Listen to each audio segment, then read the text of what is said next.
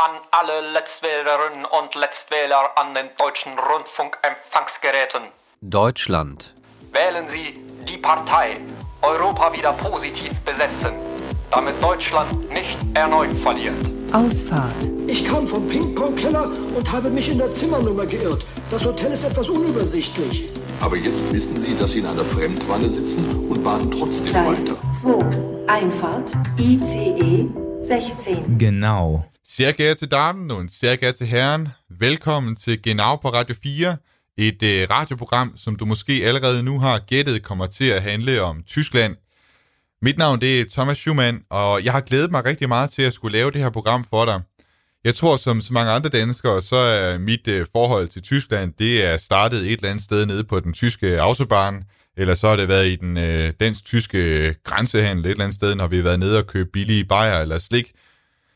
Da jeg i folkeskolen skulle til at have tysk, så kan jeg huske, at jeg havde den her overvejelse om, at nu går jeg jo og, og har et tysk efternavn, Schumann. Og det er egentlig ikke fordi, jeg har nogen i min familie, som har kunnet flydende tysk, eller som kommer fra Tyskland. Der er nogen i øh, min øh, familiehistorie, som, altså der er en eller anden forbindelse til det her cirkus, der hedder Cirkus Schumann. Men altså, jeg har aldrig, hvad skal man sige, haft øh, særlige forudsætninger for at kunne lære tysk. Men jeg følte, at med mit ah, efternavn Schumann, så blev jeg nødt til at blive god til tysk. Og det var altså på trods af, at jeg havde en øh, tysklærer, fru Møller, som krævede af os, at vi øh, hver dag, når hun, vi havde tysk, at vi så øh, rejste os op, når hun kom ind i klassen, og sang øh, en sang for hende. Og det var den samme sang, vi skulle synge øh, hver gang, vi havde tysk i tre år. Jeg kan stadig huske den sang i dag. Men altså, det har ikke afskrækket mig øh, for at beskæftige mig med Tyskland. Jeg valgte en dag at læse tysk på universitetet, og bagefter, der fik jeg, da jeg var færdig med universitetet, der fik jeg et job på Flensborg Avis, hvor jeg har arbejdet i to år. Og når man arbejder nede i det dansk-tyske grænseland, så kommer man uværligt til at kigge rigtig meget på, hvad det er, der gør Danmark til Danmark, og hvad det er, der gør Tyskland til Tyskland. Jeg skrev en del historier om folk, der enten var flyttet fra Danmark til Tyskland, ligesom jeg selv, eller øh, tyskere, der var flyttet til Danmark for at tage arbejde der. Og øh, jeg synes, det er ret interessant, de problemer, de stødte ind i. Fordi de problemer, de stødte ind i på arbejdsmarkedet, eller i forhold til myndighederne i det, i det hele taget, det er jo også nogle problemer, som siger en del om, hvordan vi i Danmark har indrettet vores samfund, og hvordan tyskerne har indrettet deres samfund. På en måde, så synes jeg, det er lidt eksotisk, at øh, vi deler landegrænse med et land med 82 millioner mennesker, som grundlæggende har en anden mentalitet, end vi har. Altså, som tænker om de samme emner på en anderledes måde, end vi gør. Og jeg håber, at vi i det her program kan prøve at få virkelig stillet skarpt på, hvad det er for nogle forskelle, der, der er der. Samtidig så kunne jeg også godt tænke mig at undgå, at det her det bliver et øh, historieprogram, altså som kun kommer til at beskæftige sig med alle de historiske ting. Tyskland har en meget, meget særlig historie, det kan vi ikke komme udenom, og selvfølgelig så er det påvirket landet, altså nazitiden og DDR og alt det her. Men øh, jeg kunne rigtig godt tænke mig, at det her det program det kommer til at handle om noget øh, aktuelt, altså at det på en eller anden måde er et øh, program, som afspejler nogle af de ting, som du kan genkende, når du tager til Tyskland. Det er også derfor, jeg har valgt at kalde det genau. Altså fordi genau, det er sådan et ord, du hører, når det er, at du hører tyskere tale rigtig meget. Altså det, det, er, sådan, det er så almindeligt et, et ord, der bliver brugt lige nu. Og det synes jeg godt, at programmet det må, det må afspejle. Og nu har jeg godt nok lige sagt, at det her program, det kommer ikke til at være nogen historietime, hvor det er, vi skal kigge bagud, men øh, et program, hvor det er, vi skal kigge på Tyskland, hvordan det ser ud i dag. Og så kan det måske undre, at øh, dagen, eller temaet for i dag, det kommer til at handle om murens fald. Nu øh, på lørdag, der er det den 9. november, øh, og i år, der øh, markerer vi den 9. november 30-året for, at øh, Berlinmuren faldt. Og øh, det føles jeg simpelthen, det kan, vi ikke, øh, det kan vi ikke komme udenom. Altså det er så stor en, øh, en fejring.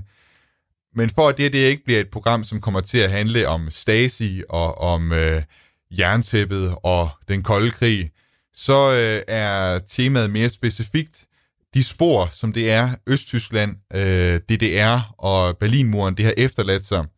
Ikke bare fysisk, når man går rundt i Berlin og, og, og ser, øh, ser, hvordan Berlin ser ud, men også mentalt og øh, i samfundet. Men før vi dykker ned i øh, sporene efter murens fald, så skal vi lige tage et kig på de største nyheder i Tyskland lige nu.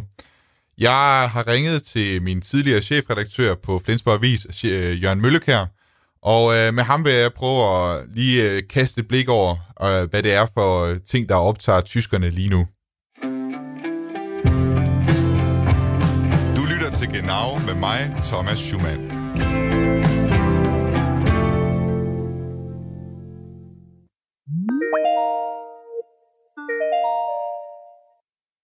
Det er Jørgen Møllekær. Ja, dag Jørgen. Det er Thomas fra Radio 4, din øh, gamle medarbejder, eller tidligere medarbejder på Flensborg Vis. Ja, gammel er du jo ikke. Nå, nej, nej, øh, så gammel er jeg ikke endnu. Du havde øh, lovet os, at øh, du ville øh, snakke lidt med, med os her på Genau om øh, nogle af de store nyheder i Tyskland. Og jeg sidder her med Süddeutsche Zeitung foran mig og kigger lidt på overskrifterne. Og jeg kan se, den øh, tophistorie, der er, den hedder øh, Grundrente wird zur Belastungsprobe. Jeg ved ikke, kan du lave en, øh, en flyvende oversættelse på den? En, en, en live oversættelse. Jamen, det er, det er en regeringsstrid mellem øh, Socialdemokraterne og de konservative CDU i, i, i Berlin om at indføre en slags folkepension for de dårligt stillede i, i Tyskland. Øh, man har jo overhovedet ikke folkepension i, i Tyskland. Øh, hvis du ikke sparer op til din alderdom, så, så kan du få lidt socialhjælp, øh, og, og, og det er der faktisk øh, mange, mange hundredtusinder, der, der har store udfordringer med i Tyskland. Fordi du har et arbejdsmarked, hvor, hvor ikke alle har en overenskomst, hvor ikke alle har, har øh, en god øh, pensionsopsparing kvæg deres, øh, deres livs øh, forløb øh, på, på forskellige på arbejdsmarkedet. Så, så det, det er en mærkesag for Socialdemokraterne og det var faktisk meningen, at det skulle øh, være faldet på plads øh, i går aftes, mandag aften, men søndag, der kom de konservative CDU lige pludselig i tanke om, at der var lige den ene og den anden detalje, som angiveligt ikke var på plads, øh, selvom det her jo blev aftalt for halvandet år siden i, i regeringsgrundlaget for øh, regeringen. Så, så det, øh, det kører på de høje navler, og, og og, og der er flere analytikere, der siger, at, at øh, det er lidt overraskende det her, men, men, men øh, det kan faktisk godt gå hen og øh, føre til en regeringskrise, hvis, hvis øh, SPD, hvis Socialdemokraterne ikke øh, øh får et fodtryk, øh, øh, kommer igennem med noget substantielt her. Fordi øh, man skal også huske på, at SPD er jo midt i et formandsvalg, øh, og hvis den formand, man vælger i, i, i december, øh, måtte ende med at blive en, der i øvrigt i forvejen er kritisk over for den regering, man er med i, jamen så falder Merkel, så, ser, så er der nyvalg i Tyskland, så det er faktisk temmelig interessant. Det er jo en lidt øh, belastet øh, koalition, de har der. Jeg kom lige til at tænke på, man snakker om det her begreb i øh, Tyskland, der hedder Altersarmut, og det er vel også noget af det, vi er inde på her, ikke? Altså, det er lige præcis det, altså, øh, altså pensionsfattigdom, ikke? Det pensionistfattigdom, eller hvad vi nu skulle oversætte det til, det er, det er, jeg har ikke lige det totale tal, men det, det, er, det er pænt mange mennesker. Altså man skal man skal forestille sig, i modsætning til, hvad vi er vant til i Danmark, at skal vi sige, øh, 70 procent af den arbejdende befolkning øh, har gode øh, forhold, og, og resten, de, øh, de, øh, de er underbetalt, og de har ikke får ikke øh, genebetaling og overtidsbetaling osv., og, og, og, og der er mange, der har det, man kalder minijobs i Tyskland, altså hudler sig igennem med to-tre øh, deltidsansættelser til til ja, oprindeligt jo endda øh, 5-6 euro i timen. I dag har det jo så trods alt fået indført en mindsteløn på, på cirka 9 euro, altså om, omtrent øh, 70 kroner. Men, men, men det er et meget opsplittet arbejdsmarked, så derfor er det selvfølgelig en socialdemokratisk mærkesag, øh, øh inspireret af, hvad vi gør i Skandinavien, at, at få gjort noget ved det og, og, og, og hjælpe de her fattige ældre. Hvis vi lige bliver i politikken, så er der også et andet øh, emne, som øh, har optaget øh, tyskerne. Øh, det så jeg også i nyhederne i går, de skriver også om det her på side 2 i Süddeutsche Zeitung, at der har været nogle øh, mordtrusler mod øh, nogle, øh, nogle af de her toppolitikere i partiet De Grønne. Det drejer sig om Kim Østemir og Claudia Roth. Øhm, og jeg ved, at øh, jeg kan huske fra min egen tid på Flensborg Vis, der har også været politikere i øh, Sydslesvig, hvor vi har skrevet om de her, hvad skal man sige, øh, mordtrusler. Der har, altså, der har, været, der har været modtrusler også mod lokalpolitikere der. Øh, er det, altså, Øh, er, sker der en forråding lige for tiden af, af tysk politik? Ja, det, øh, det må man desværre sige ja til. Øh, det, det er jo et meget godt eksempel, du nævner med, at, at, at en, en, en dansk mindretalspolitiker fra, fra SSV, fra Sydslesvigs Vælgerforening, faktisk også modtog trusler her for var det sidste år. Det viser lidt om, hvad det tyske samfund desværre også har udviklet sig til de sidste 3-4 år med med hele den her øh, ja, øh, forrådelse ude øh, på højrefløjen. Ikke? Altså, det er blevet mere og mere legitimt at, at, at sige åbent, hvad, hvad nogle mennesker, et, et, et, et, et mindretal, jo et lille mindretal, men, men, men desværre ikke helt få alligevel, oprindeligt kun har sagt i, hvad skal vi sige, i lukkede kredse og måske som værtshusslader, og nu, nu, nu også med Facebook og, og selvfølgelig, så, så tør folk tiltagende sige det åbent, og, og, og vi er jo altså i Tyskland, hvor, hvor med den historik Tyskland har, øh, så derfor at, at, at man, man, øh, man også åbent udtaler mortrusler mod, øh, mod politikere. Øh. Og jeg kan lige sige til, hvad hedder det, til baggrund her, at at det, der er sket, det er, at Kim Estemir og Claudia Roth, de har modtaget en øh, mortrussel fra en gruppe, der kalder sig Atomwaffen-division, der befinder sig i øh, USA godt nok, men det, det lader vist til, at det er en tysk afdeling af det. Altså, så det er virkelig nogen, hvad skal man sige, altså atomwaffen-division, altså det betyder atomvåben-division. Øh, det, er, det er nogle øh, ret øh, hårde øh, nynazister, kan man vist godt sige. Ja, og, og det er lige præcis der, hvor, hvor, hvor, hvor hvad skal vi sige, det tyske samfund har haft et, et, et lidt blindt øje, øh, som man øh, er ved at erkende, at der skal man altså, altså, se at få taget fat. Øh, man har været meget, opmærksom på fra, fra, fra myndighederne på, på venstrefløjs ekstremismen, som jo også er ekstrem i Tyskland, men, men, men højrefløjen, den ekstreme højrefløj, altså til højre for Alternativ for Deutschland, altså dem, der om man så må sige, øh, øh laver, laver larm i gaderne. Øh. Vi har lidt kort tid her til sidst, øh, Jørgen. Du, øh, hvad har du ellers af historier med, som øh, du kan forklare på et, et halvt minut?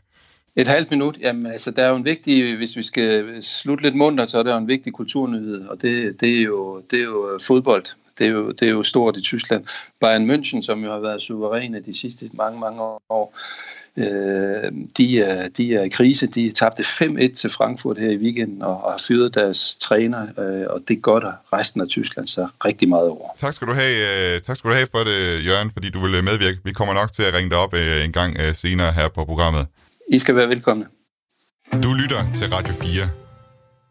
Der er nogle begivenheder, som er så store, at øh, man aldrig glemmer igen, hvad det er, man lavede den dag. Der er nok mange danskere, der kan huske, hvad de lavede under EM i 92, og da Danmark vandt over Tyskland i finalen. Da Berlinmuren faldt den 9. november 1989, kom det også som noget af en overraskelse øh, for tyskerne, og det udløste en spontan folkefest.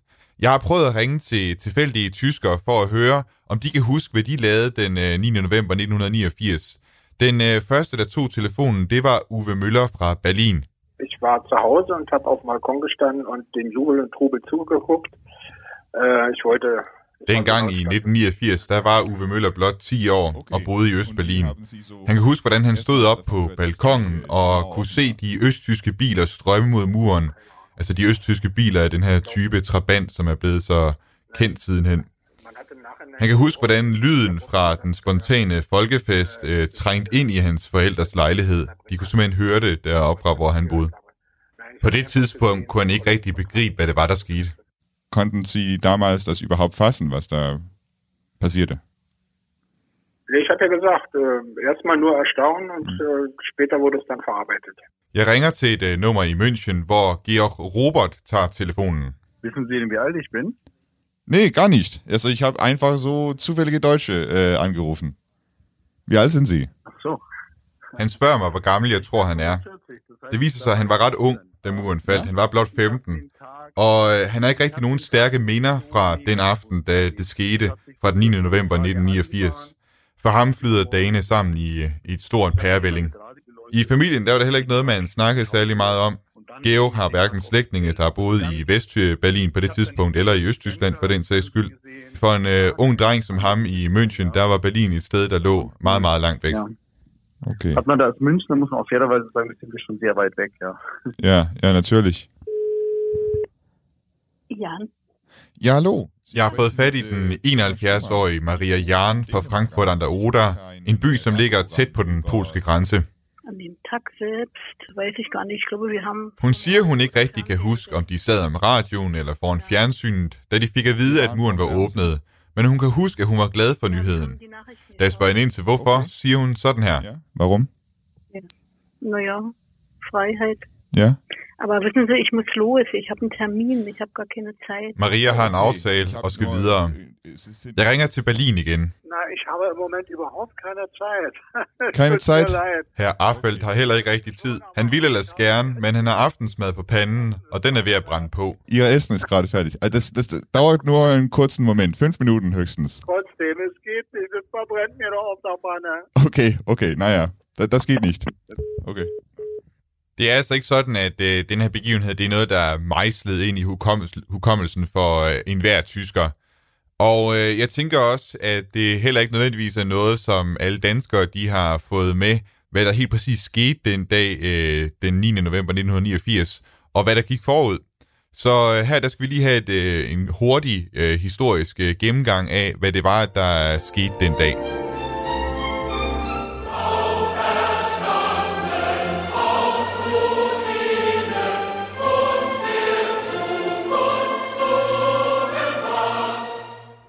Sejrherrene efter 2. verdenskrig, det var USA, Storbritannien og Frankrig på den ene side, og Sovjetunionen på den anden side. De mødtes midt i Tyskland, og derfor endte Tyskland med at blive opdelt i henholdsvis et øh, Vesttyskland og et Østtyskland.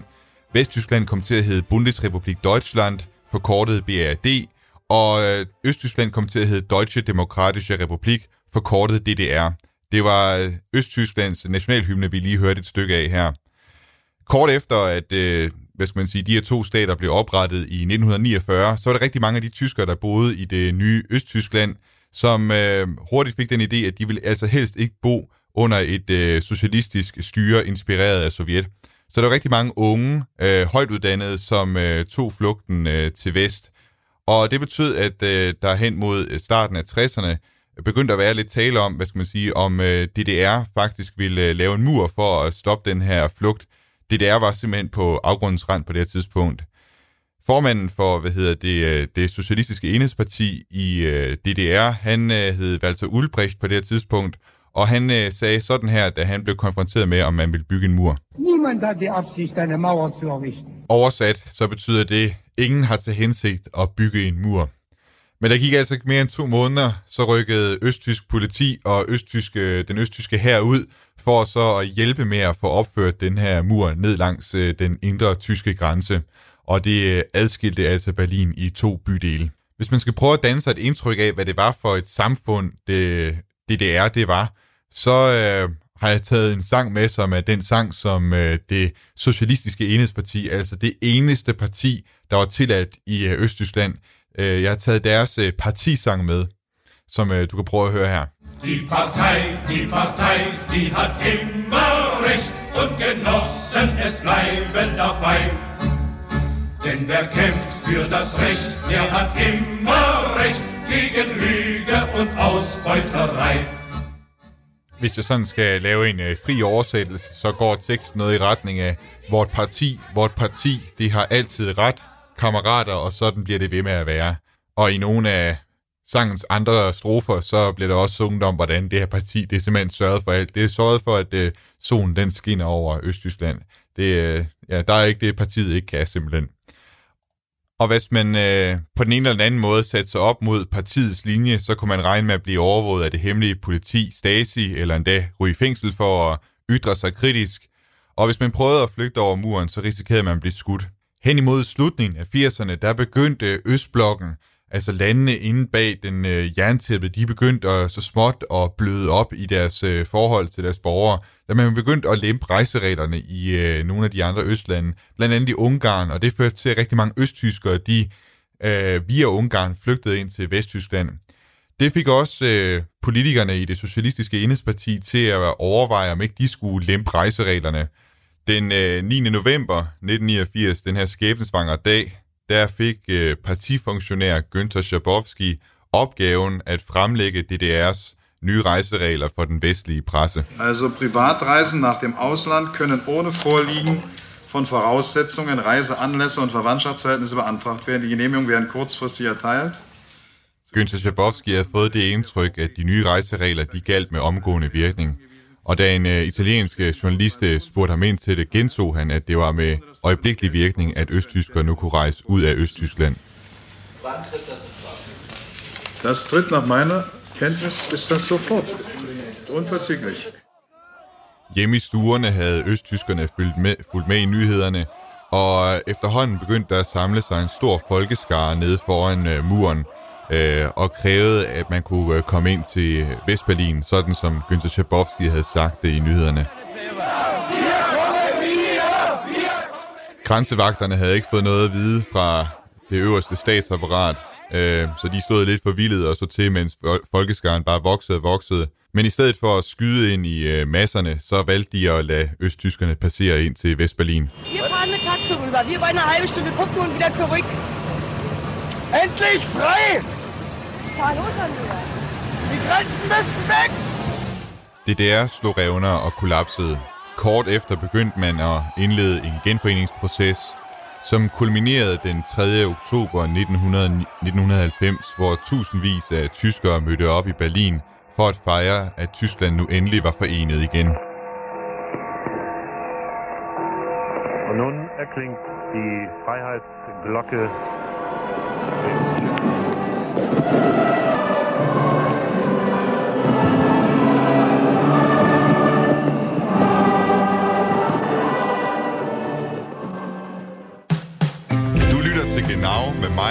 Thomas Schumann.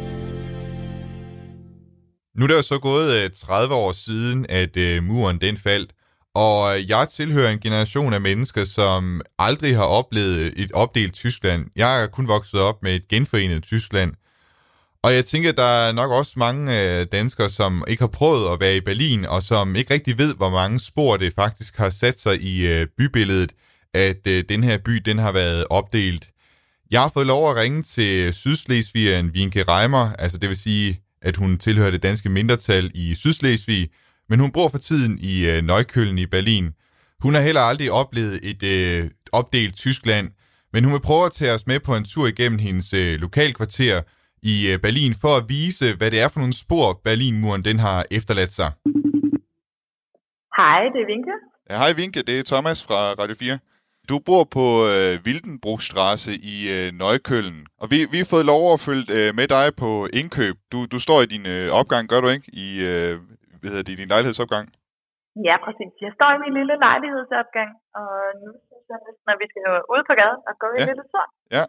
Jamen, jeg åbner døren, Yes. og så træder jeg ud på gaden, og jeg kan høre nogle cykler, eller nærmere sagt nogle biler, og se nogle cykler, og nogle små børn, som kommer hjem fra børnehaven sammen Ja. med deres mor. Hvordan ser det ud der i øh, det område, du bor? Husene er en god blanding mellem uh, ret triste farver, sådan grå og hvide, og man kan se, at der mangler noget maling. Og, men uh, ved siden af kan man også se, at uh, der er nogle huse, som allerede har fået noget maling, altså bliver bygget og renoveret rundt omkring. Du siger godt nok, det ser lidt trist ud. Det er jo sådan noget, man forbinder meget med, med hvad skal man sige, det tidligere Østtyskland. Men du befinder dig lige nu i det, som er det tidligere Vestberlin, ikke? Ja, det er stadigvæk Vestberlin, men der, det ligger så langt op af grænsen til uh, det, som så har været Østberlin, at det, er- der er ikke særlig mange folk, som gerne vil bo her. Okay. Altså det er simpelthen været et sted, der har været, hvad skal man sige, kørt ned på grund af, at, at, at muren den har været der. Ja, præcis. Præcis, det er en rigtig, rigtig god betegnelse. Um, og nu drejer jeg ind mod Harterstraße, Ja. og jeg er lige kommet forbi mine naboer, som jeg selvfølgelig også har hilst på. Okay. Um, vi kender lidt hinanden. Man kender dem, man bor sammen med der i området. eller Ja, hvad? ja. ja, præcis. Hvor langt er det, du har ind til, til, til muren lige nu? Lige nu, ja, altså, man kan selvfølgelig ikke se muren længere, men jeg kan se, hvor muren øh, stod hen sejtet. Okay. Og øh, det kan man faktisk godt se. Der, hvor muren gik, som jeg kan se lige nu, er der et kæmpe stort byggeri, og der er nogen, der, der bygger nye lejligheder der. Og det, som selvfølgelig er sket, er, at der, hvor man har revet muren ned, så har der været byggeplads for at få nogle nye lejligheder. Er det- Omkring 50 meter, så står jeg foran muren sådan set. Det er hen i det kryds, du kommer hen til, ikke? Der, er- der har der været tidligere en stor øh, tom grund, ikke? Er det sådan, det skal forstås? Ja, præcis. Ja. ja, der har været en kæmpe stor øh, tom grund. Og jeg kan huske, øh, dengang jeg flyttede ned til Berlin for 4-5 år siden, har der været, faktisk været plads til, øh, at cirkusen holdt til, når den var øh, her i området, på det Okay. der område. Vi har jo været inde og kigge lidt på, hvad hedder det, hvordan det så ud med muren og sådan noget. Og jeg kan se på det hjørne der, der har simpelthen været altså, der har været to mure, der har kørt. Der har været den, der, hvad skal man sige, den, der har været tættest på Vesten, og så den, der, hvad skal man sige, været øh, ind mod øh, Østberlin, ikke? Og det er ligesom Ja. formet sådan et ingenmandsland, og, og så vidt jeg kan se, den, den grund der, det har været en del af det ingenmandsland. Men det kan man simpelthen Ja. stadig se. Altså, det, det er Ja. måske en af de, de rester, eller de spor, som forsvinder nu, fordi der by, bliver bygget noget nyt. Ja, præcis. præcis. Okay. Det er rigtigt nok. Ja. Er du hen, ved, Øhm. er du hen ved krydset nu? Jeg er henne ved krydset nu, og jeg står lige der, hvor muren øh, drejer ind. Og jeg står faktisk øh, der, hvor man kan se det på, øh, på vejen, at øh, muren har holdt til. Ja. Hvis man kan se i øh, forløbet, så er der de der særlige brosten ligget ned i, øh, i vejen, så man kan se hele, øh, hele forløbet. Hvor går de Og brosten hen?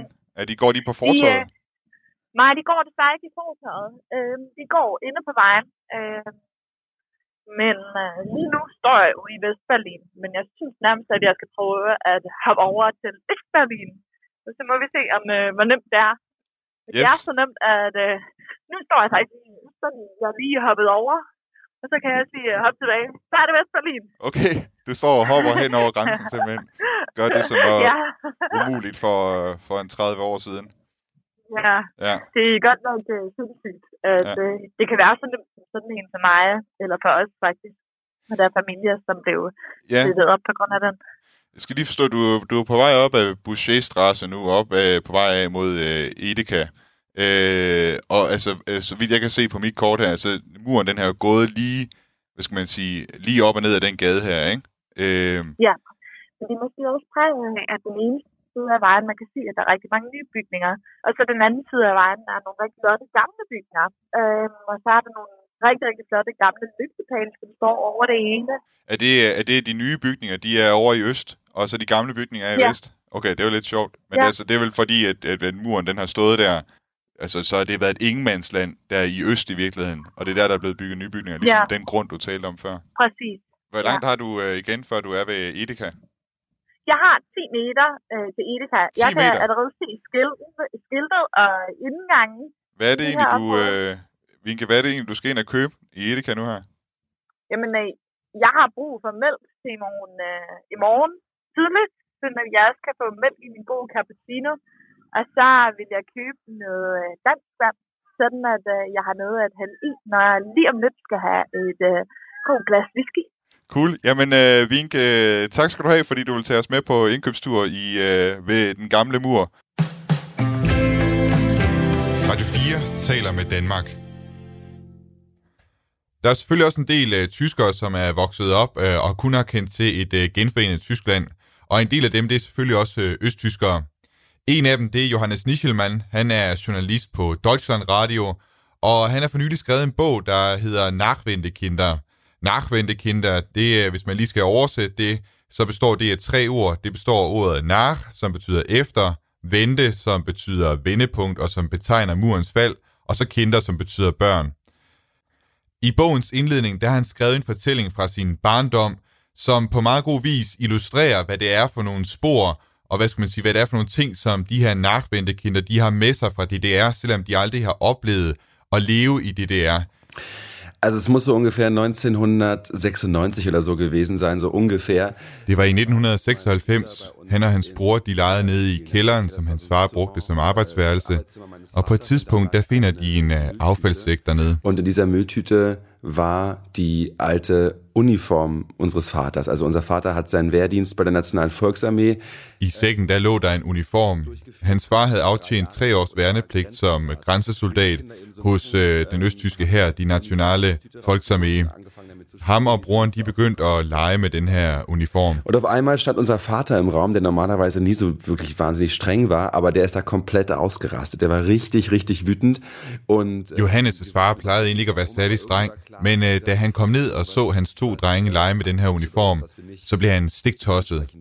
På det tidspunkt, der vidste Johannes ikke helt hvorfor. Han vidste bare, at her var noget, som han hverken måtte røre ved eller tale om i familien. worüber wir nie so richtig mit ihm sprechen konnten. Tiden som grænsesoldat, den østtyske hær og DDR i det hele taget, det var ikke noget, Johannes han kunne tale med sin far om. Det var som om hans far havde besluttet sig for, at da Tyskland blev genforenet, så havde han totalt visket tavlen ren. Han ville ikke skulle stå på mål for det liv, han levede i det kommunistiske Østtyskland. Johannes er langt fra den eneste, som har oplevet, at øh, forældrene tiger om deres fortid. Da muren faldt, raslede alle skeletterne ud af DDR. Øhm, der blev stadig gravet i de forbrydelser, som det hemmelige politi Stasi begik mod befolkningen. Og øh, der er en tendens til, at DDR kun bliver skildret med pigtråd og undertrykkelse. Det overraskede Johannes, hvor mange af hans interviewpersoner kun ville stille op på betingelse af, at de kunne forblive anonyme. Ich glaube, öffentlich darüber zu sprechen, was dass der Großvater bei der Stasi war beispielsweise, ähm, möchte keiner so richtig. Also ich war auch überrascht, wie viel Anonymität am Ende gefordert wurde von den Protagonisten. Det forhold, som folk de havde til DDR, det er et meget personligt og følsomt emne, og for eksempel om ens øh, bedstefar arbejdede hos uh, Stasi. For Johannes krævede det også noget overvældelse at skulle tale med sin egen familie om forholdet til DDR. Also es war für mich ja auch, also es ist ja auch die Geschichte meiner Familie in dem Buch, auch eine Überwindung, das alles zu erzählen, ehrlich gesagt. Da Johannes var 12 år, der flyttede han og hans mor og hans bror til Bayern. Indtil da havde han aldrig oplevet, at det var et tema, det her med at være østtysk eller vesttysk. For alle dem, han gik i klasse med i Berlin, de var også øh, nachvendte kendte ligesom ham.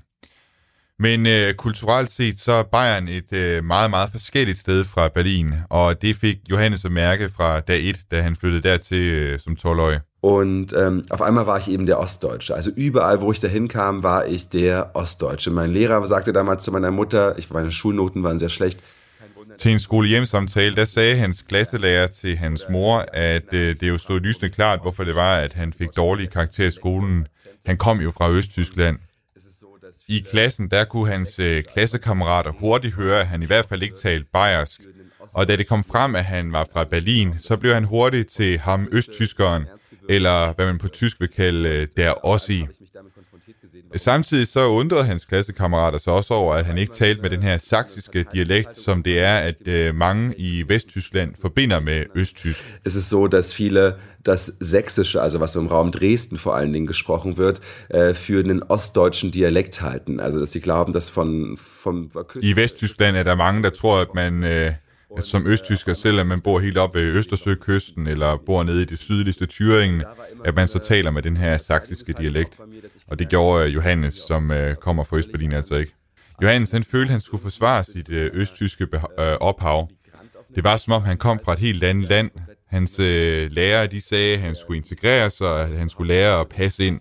Og samtidig så var der nogle af hans øh, klassekammerater, nogle af dem, som kom fra Brandenburg, altså som også ligger i Østtyskland, som øh, valgte at følge lærernes råd om at assimilere sig. Da, øh, de aflærte sig simpelthen deres øh, dialekt. Men øh, det øh, hverken ville eller kunne Johannes. Das konnte ich aber irgendwie nicht und wollte ich irgendwie nicht. Und da, glaube ich, habe ich gemerkt, äh, irgendwie, ich habe Wurzeln eben in diesem Ostdeutschland. Also er ist so det var på den måde, han for alvor bliver opmærksom på sine østtyske rødder. I øh, bogen, der introducerer Johannes os også til Maximilian, der er født i 1987, 150 meter fra Berlinmuren. I dag der kører han rundt i en trabant. Øh, det er efterhånden ellers kun turister i Berlin, der gør det. Men for Maximilian er det en slags tidsmaskine på fire hjul. Han vil ønske, at han kunne tilbringe bare en enkelt dag i DDR for at øh, smage og se og høre, hvad det var for et land, hans forældre voksede op i, men som han aldrig selv har kunne stifte bekendtskab med.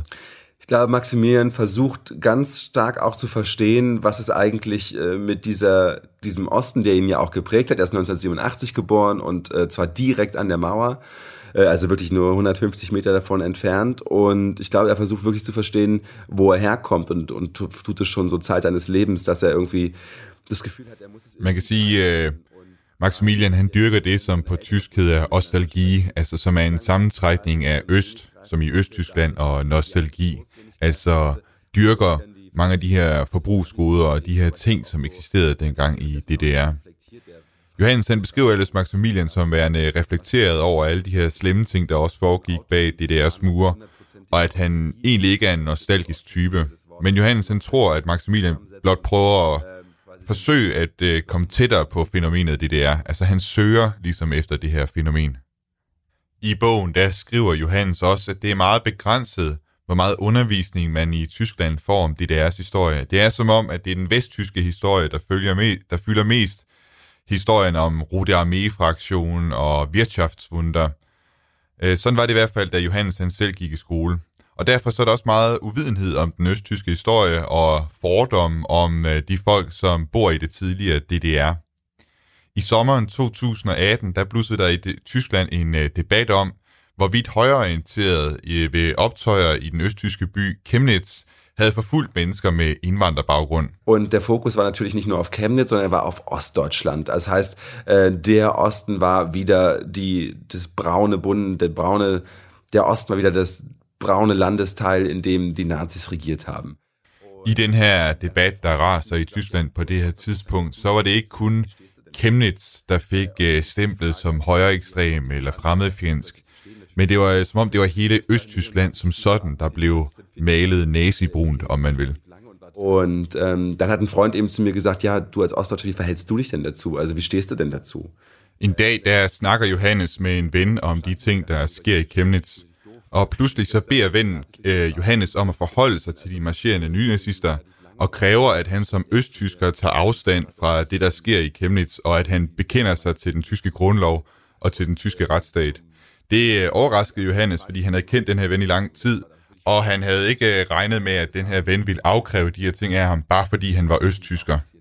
Das fand ich wirklich äh, ein bisschen absurd. Johannes han sammenligner det med, hvordan mange muslimer også er blevet afkrævet deres øh, bekendelse til demokratiet og vestlige værdier i kølvandet på øh, et islamistisk øh, terrorangreb.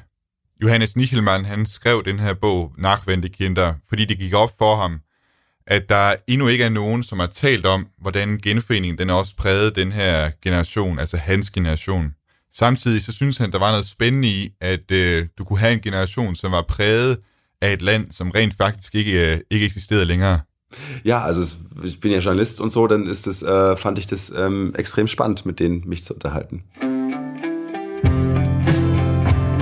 Du lytter til Genau med mig, Thomas Schumann.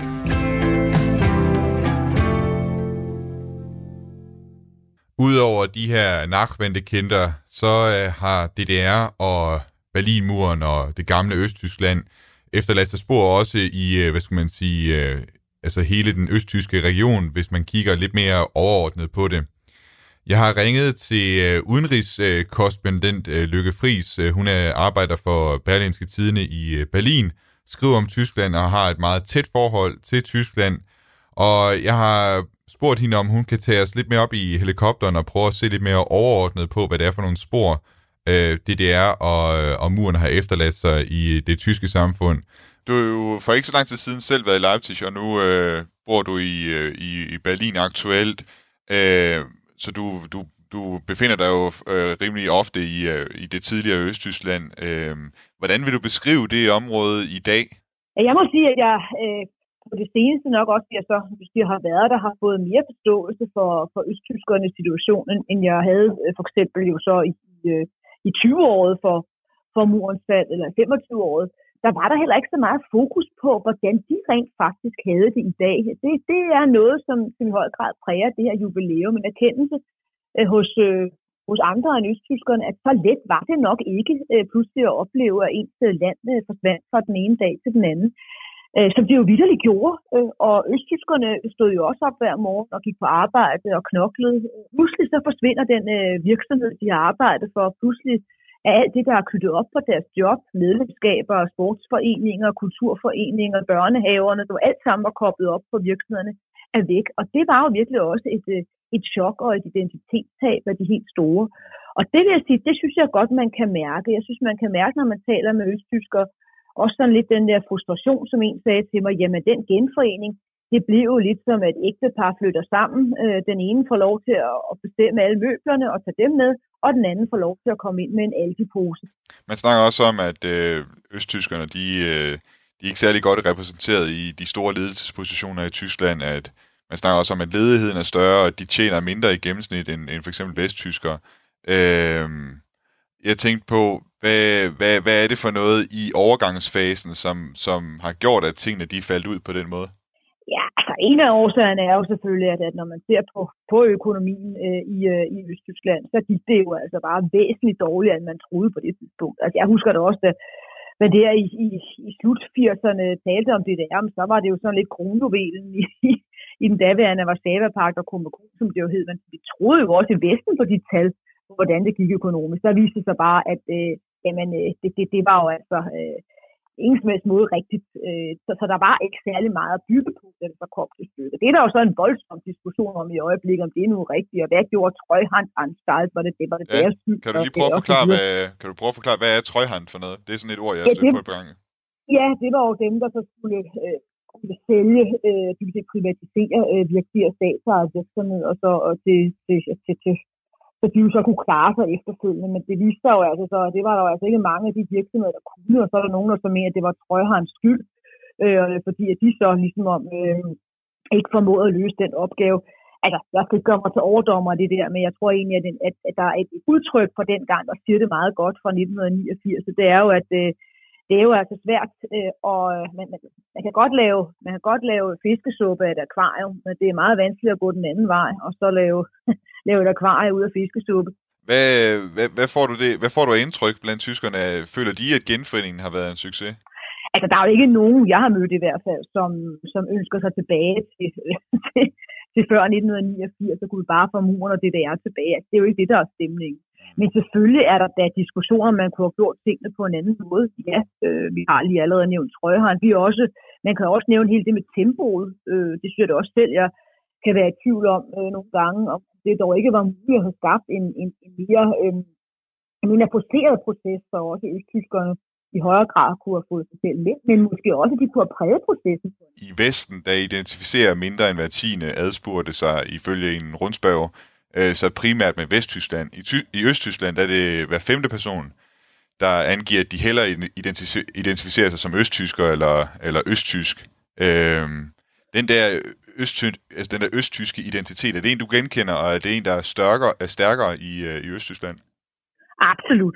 Altså det der med at definere sig som vesttysker, øh, det har jeg altså ikke hørt i, i, i mange, mange år. Altså man definerer sig som Bayer, eller som Hamburg, eller som Bremer, eller som øh, Kølner, øh, men der er ikke som, som vesttysker. Og det er jo interessant, at det er man i stigende grad begyndt at definere sig selv som østtysker øh, i, øh, i det tidligere DDR. Og det er hele den her debat omkring, hvordan er det gået med genforeningen. Øh, fik vi nok med den, og på den den altepose, jeg beskrev før. Øh, og så også den her, er der respekt nok for det, som vi rent faktisk så har, har leveret. Jeg synes, det er meget interessant, og man kan også se på målinger, når man spørger østtyskere, jamen har I fået det bedre? Mm. Jamen så svarer et meget, meget stort flertal, jamen det har de i høj grad. Se ja. positivt på jeres egen økonomi. Ja, det gør de også. Men spørger man dem så, om de opfatter sig som andenrangsborgere, eller andenrangstyskere, så svarer de altså også med et meget stort flertal, øh, ja. Så der er virkelig noget her at tage fat på. Hvordan tror du, det ser ud om øh, 30 år? Altså, hvor lang, hvor lang tid tror du, det tager, før de der barriere, eller de der forskelle, man snakker om, der er mellem Øst- og Vesttyskland, hvornår tror du, de er fuldstændig udvisket? Altså, den mentale og strukturelle mur, den, den er for alvor reddet ned, også om 30 år? Nej, det tror jeg ikke. Altså, øhm, og det kan du se, du har jo lidt samme, samme diskussion, men du har jo også regionale forskelle i det gamle Vesttyskland. Altså, der er jo betydelig forskel på Slesvig Holsten og Bayern. Altså, øh, og det vil du også have øh, så mellem, øh, mellem vest øh, og øst. Øh, jeg tror også, det vil være sådan, at, at på det stadig være svært så i, øh, om, om 30 år at se øh, det, vi jo har hjemme kalder til 20 virksomheder, altså DAX-virksomheder, som man kalder det i Tyskland, at de sådan har fået fat. Det er der jo stadig ikke nogen, der har. Øh, der er jo ikke én virksomhed i den kaliber, der befinder sig i Østtyskland. Det er lidt svært ved at forestille mig, at det vil ændre sig på, inden for 30 år. Men jeg vil da håbe, at, at den der sådan, mere den bare muren i hovedet, at den er, er blevet væsentligt øh, mindre. Øh, fordi jeg synes, at også har vist håb om, at man nu får få en debat om de her ting, som, som, som forhåbentlig så også vil gøre, at, at, at vest- og østtyskere, øh, for nu at bruge de to udtryk, vil forstå hinanden lidt bedre. Øh, og det kan man jo netop øh, bruge som jubilæum til. Lytter til Genau med mig, Thomas Schumann. Unsere Liebe. Unsere Mannschaft. Unser Stolz. Unser Verein.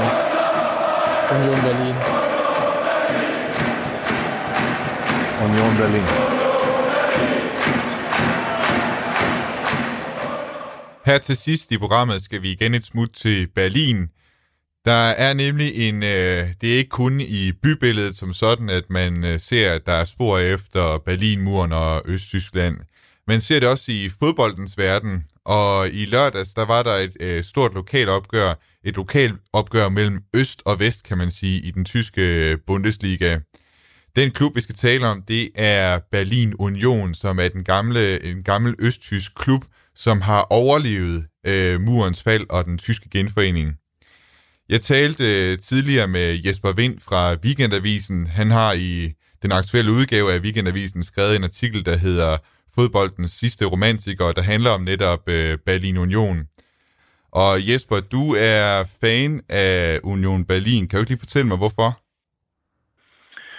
Jamen, øh, det er jo det er jeg af flere grunde, øh, men øh, jeg blev fan øh, i starten af, af nullerne, der var jeg ude at se dem øh, ude i det yderste Østtyskland, øh, derude, hvor de tyske kraver vinder, øh, hvor man kører ud til stadion øh, gennem det område, hvor ligger masser af nedlagt metalindustri, og så kommer man så til sådan et skovområde, og midt i det, det skovområde, der ligger så det her stadion, stadion an der Alten første rej, og øh, derinde spiller Union Berlin, og der er bare sådan en helt særlig stemning og, og fodboldkultur der. Altså øh, nærmest sådan lidt fodboldromantisk. Sådan det stadion, hvor man, øh, der er stadig, man står op. Altså der, de, de ståpladser. Jeg er så gammel, jeg kan huske øh, den gamle idrætspark i København. Altså den der stemning, man, man fik, når man, når man, når man, når man stod op. Ikke? Og, og, og så, så øh, er det jo en klub, hvor, hvor det er punk, Tysklands punkdronning Nina Hagen, der har skrevet klubhymnen øh, hvor der er virkelig meget svung og Ramstein øh, tanzmetal øh, over det. Prøv at fortælle os lidt mere om, om klubbens historie, for den har jo eksisteret under altså, i øh, DDR også.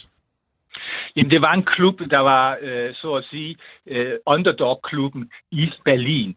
Øh, DDR's fodbold øh, kom meget til at handle om Dynamo Berlin, fordi øh, selve stasichefen Erik Milke, han var fodboldtosset, og han ønskede, at Dynamo, øh, som var Stasis klub, øh, skulle, skulle så at sige dominere Øst tysk fodbold, og også gerne øh, blive noget på europæisk plan. Øhm, og det vil sige, at alle ressourcer gik til Dynamo Berlin. Øh, og, men i Berlin lå altså også den her klub, der hedder Union Berlin. Og, øh, og de blev altså sådan lidt undertrykt, fordi at hvis Union havde gode spillere, så, så sørgede øh, Milke at, øh, for, at de kom over og spillede for Dynamo Berlin. Og øh, der var også tit dommerhjælp, når de spillede mod hinanden. Så det var sådan en klub, der var sådan underdog. Og samtidig så var det jo så sådan, at de fans, som Union Berlin øh, havde, det var i høj grad, hvad kan man sige, oppositionelle øh, arbejdere og skinheads og bohemer og øh, øh, punker og sådan nogle ting. Øh, så, så, så, så de, altså alle de utilpassede. Ikke? Så der var sådan en slags modkultur øh, på Union Berlins øh, stadion, når de spillede hjemmekampe. Ikke? Det er også øh, læst i den artikel, du har i øh, aktuelt i øh, Weekendavisen om, øh, om klubben øh, Union ja. Berlin. Der skriver du også, at der, er en særlig, der opstod en særlig tradition der i DDR, når det var, at uh, klubbens spillere de skulle uh, skyde frispark. Kan du ikke lige prøve at forklare, hvad det er jo, for en tradition? Altså, og, og, og, og, og det var jo meget, meget humoristisk, ikke? Altså, øh, det var jo, når for eksempel øh, Union havde et eller andet hold øh, på besøg, og, og modstanderholdet, de gik så et frispark lige uden for feltet, og så skulle Union sparke, og så blev der så sat mur op af spillere der foran, foran øh, øh, skytten der, og, øh, og så skulle der sparkes, og så stod Unions tilhænger og råbte, de mavermus væk, de mavermus væk, øh, muren skal væk, muren skal væk. Ikke? Det, var, det, var jo, det var et politisk øh, signal, ikke? Og, øh, og sådan var, var, var der ofte øh, som politiske signaler. Altså, der var jo meget sådan lidt samfundstaber, der kom derude og så de der kampe der, ikke? Og de havde også et banner på et tidspunkt, hvor der, hvor der stod, hellere være en taber, end at være et stasisvin. Øh, øh, Union øh, blev derfor overvåget meget nøje af Stasi, øh, Stasis overvågning sådan af kulturelle øh, institutioner i DDR. De, de havde en særlig afdeling, der bare beskæftigede sig med, med, med Union Berlin og deres, og deres fanskare. Og øhm, øhm, derfor øh, er statsarkiverne fyldt med, med, med alle mulige øh, rapporter om Union Berlin. Den, den historie er jo selvfølgelig bare fantastisk interessant at, at, at have med i, i rygsækken. Efter murens fald og genforeningen med, med Tyskland, er det så stadig en, en klub for de her underdogs? Ja, øh, desværre og forunderligt nok, at der sker jo det, der muren så falder de Maurus væk, så falder muren jo der i, i 89, øh, og, og, og, og, og Dynamo Berlin, som var en stor klub, de går jo ned med et brag. Der er ikke nogen, der kan lide den klub, og de har ikke den der statshjælp mere. Men nu, skulle, nu er det så unionstid, kan man sige. Ikke? Øh, og de klarer sig også godt. De har et stort tilhængerskare, og de spiller godt, og de øh, øh, rykker op. Øh, I hvert fald i anden Bundesliga. Men hver eneste gang, de rykker op, så er der et eller andet galt. Noget byråkratisk noget. Øh, eller så er det, fordi en af øh, klubbens øh, øh, funktionærer har, har svindlet, eller, eller ikke har styr på økonomien, altså de her her, de skulle jo lige lære, hvad kapitalistisk markedsøkonomi var for noget. Så, så, så selvom de havde sportslig succes, så gik det galt med økonomien eller byråkratiet, så de blev hele tiden frataget den her licens til at spille professionel fodbold. Så, de, så, så op i anden øh, division, og så ned i, i tredje og fjerde igen. Og så gik det bare i 90'erne og 0'erne hele tiden op og hele tiden ned igen. Det har jo så udviklet at øh, kulturen, altså, altså, hvad hedder det, altså fans, der, de er jo blevet så meget kritiske over for hele det her kapitalistiske system der, ikke? som hele tiden får bukt med dem, ikke? hvor det tidligere var kommunisterne. Ikke? Så det, hvor det før var sådan en antikommunistisk kultur derude, så er der så måske sådan lidt antikapitalistisk kultur. Og det kan du for eksempel se, når, når, for eksempel, når du er ude at se, der er ikke en eller anden stor sponsor. Det er ikke sådan, at McDonald's eller Adidas eller, eller øhm, Allianz eller et eller andet stort firma sponsorerer dem. De, de har en flere hundrede små sponsor, sponsorer, små øh, håndværkere, små firmaer og sådan nogle ting. Der. Jeg tænkte på, ja. uh, her i lørdags, der var der jo et uh, stort uh, lokalopgør, kan man vist godt sige, i Berlin. Der mødtes uh, Berlin Union uh, til kamp uh, til en fodboldkamp mod uh, uh, Hertha Berlin.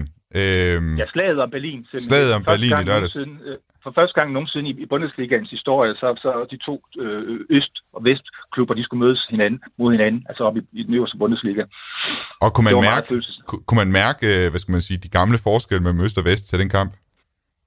Ja, altså nu var jeg ikke nede og se den, men, men, øh, men øh, altså, øh, der var jo vildt meget hype op til og, og blandt fangrupperne. Ikke? Øh, det er jo lidt skægt, at, øh, at, at FC Union og, og Hertha Berlin var, var faktisk under, under en kolde krig venskabsklubber, øh, men de er blevet mere og mere fjendtlige over, over for hinanden her øh, i senere år, især efter at øh, Union øh, steg op.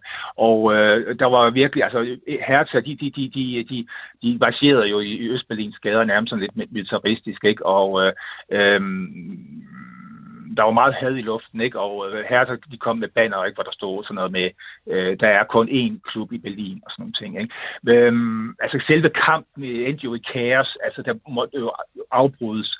Øh, Herthas Hertas fans de begyndte at skyde raketter øh, ind mod øh, spillerne, øh, ind mod Unions målmand, og ramte også øh, øh, en meter fra, fra Unions øh, spillerbænk, øh, tæt på at ramme dommerne og sådan nogle ting. Kampen blev afbrudt, øh, og så var der nogle fuldstændig gale Unionsfans, der var sådan, hvad hedder, med, der, hvad hedder det, havde masker på, så man ikke kunne se dem, ikke? lige nærmest sådan nogle autonome antifa-typer, som stormede stadion, ville op mod, mod, mod, mod, mod Hertas øh, hvad hedder det, øh, afdelingen, altså hvor de, hvor, der var de Hertas-faner sådan, øh, var placeret, og, og øh, det, det, var kun nogle Union-spillere, der fik stoppet de der sindssyge, gale Union-ultras der.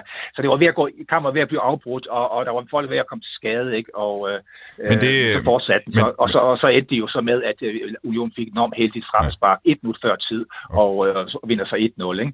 Øhm, det var drama. Den eneste grund til, at de to klubber de kunne møde hinanden, det er jo så fordi øh, Union Berlin for nylig er rykket op i Bundesligaen. Altså, de her fans, de har virkelig identificeret sig med at være underdogs. Hvordan, hvordan er det for dem at være i, øh, i Bundesligaen? Jamen, det er jo meget øh, øh, splittet, ikke? Altså, hvad hedder det? Der er jo en stor debat i klubben, ikke? Hvad skal man gøre her i Bundesliga, ikke? Fordi selvfølgelig vil, de, vil alle folk jo, jo gerne være oppe i den øverste række, og, og, og, og for den sags skyld gerne ende med at vinde mesterskabet en skøn dag.